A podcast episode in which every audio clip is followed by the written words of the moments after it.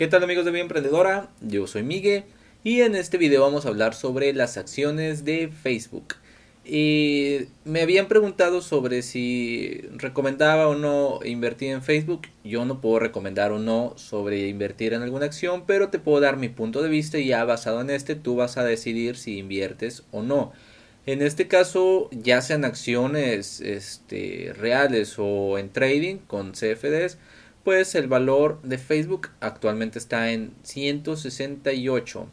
Está, eh, hoy subió, eh, ha subido un poco luego de que hubo una ligera caída, pero pues se ha mantenido más o menos rondando entre los 160 y tantos.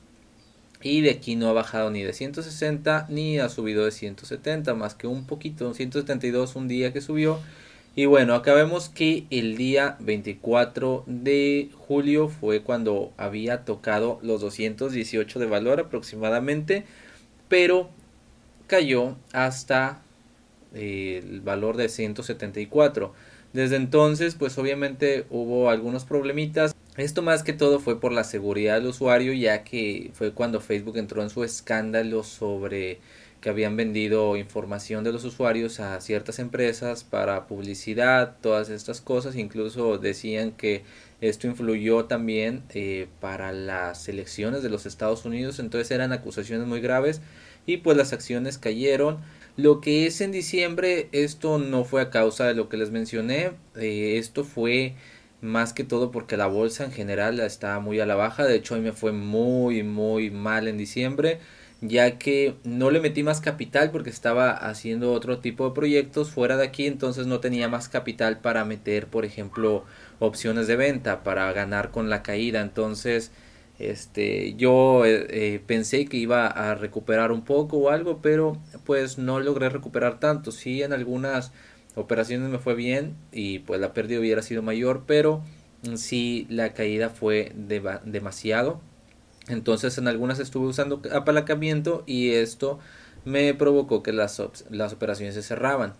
Entonces, bueno, eh, ya después pues ha ido subiendo. Por ejemplo, acá vemos que el 29 de enero acá estaba en 149 y al día siguiente pues ya lo que es el 30 de enero subió hasta 166. O sea, dio una gran subida y ya se ha mantenido desde entonces, eh, ya prácticamente por dos meses, se ha mantenido acá en los valores de 160 y tantos.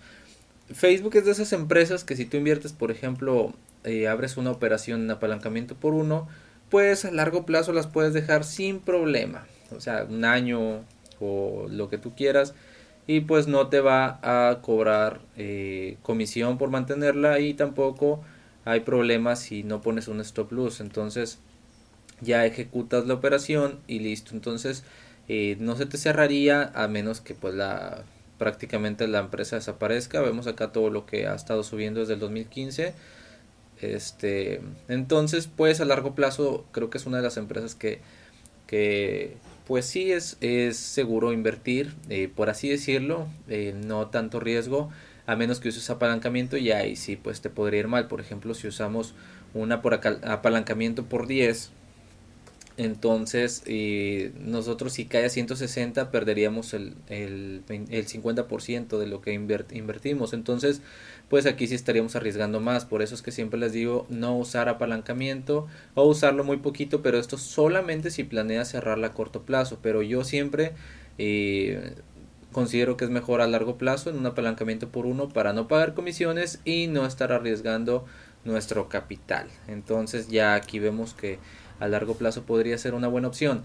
En estas semanas mm, yo no invertiría, eh, ahorita abrí una, pero pues, pues es en la virtual, pero yo no metería eh, una inversión todavía porque lo que es la semana pasada estuvieron eh, con miedo a que no iba a haber un crecimiento en la economía, entonces hubo algunos problemillas, entonces muchas de las acciones bajaron, acá vemos cómo estuvieron bajando y en general no nada más Facebook estuvieron bajando muchas acciones entonces de repente eso se puede tambalear y podría haber otra caída. Entonces ya yo lo que voy a esperar es saber si hay una caída y pues ahí comprar para eh, para tomarla a un mejor precio ya que si la compro ahorita a largo plazo y de repente baja a 150 por ejemplo en una caída o 160 entonces pues eh, a largo plazo obviamente yo quiero recuperar y quizá llegue hasta 200 pero eh, yo la, si la agarro en este valor